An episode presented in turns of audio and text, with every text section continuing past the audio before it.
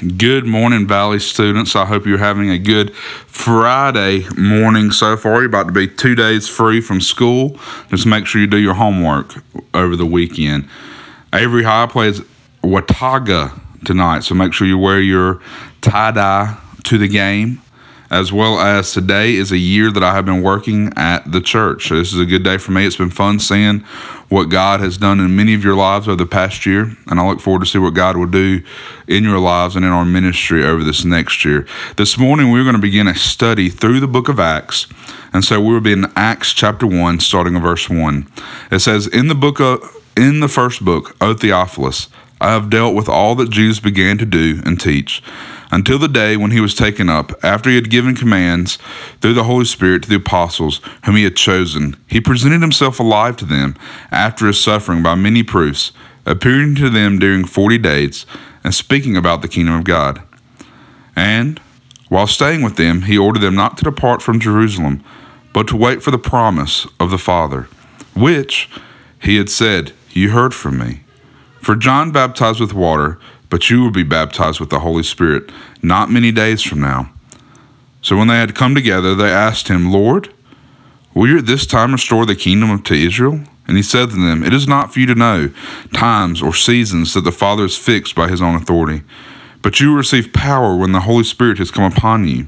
And you will be my witnesses in Jerusalem and all Judea and Samaria and to the ends of the earth.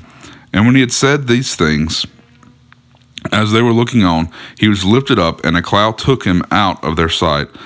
And while they were gazing into heaven, he, as he went, behold, two men stood by them in white robes, and said, Men of Galilee, why do you stand looking into heaven? This Jesus, who was taken up from you into heaven, will come in the same way as you saw him go into heaven. Guys, is a great opening to the book of Acts. Uh, a lot of stuff right here. Um, 1, verse 7 no one knows when Christ is going to come. Guys, no, no one knows that. No one, you can predict all you want to, but the Bible clearly teaches that you're not going to pinpoint it. You're not going to be able to tell. People have been saying for 2,000 years it could happen at any moment. So don't get caught up in that. Like, especially when you get older, this is something that a lot of older men and women really get caught up in. Don't spend your time dwelling on that. But we should spend our time dwelling on is what he says after that. He says, You will be my witnesses in Jerusalem, Judea, Samaria, to the ends of the earth. He has called us to live on mission.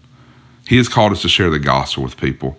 He's called us to share the gospel with people at school, in our families, on our sports teams, at our jobs, in America, Avery County, and throughout the whole world. He has called us to share the gospel.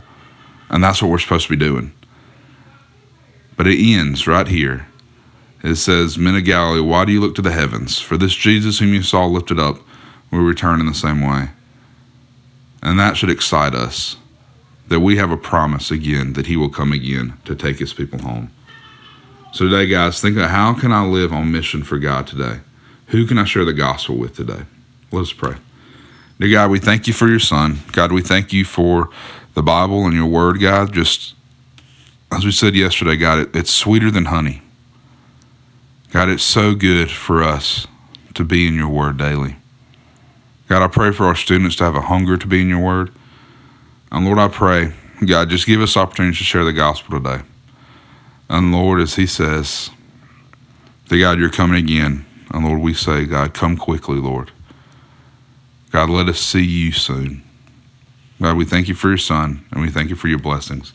In Jesus' name I pray. Amen.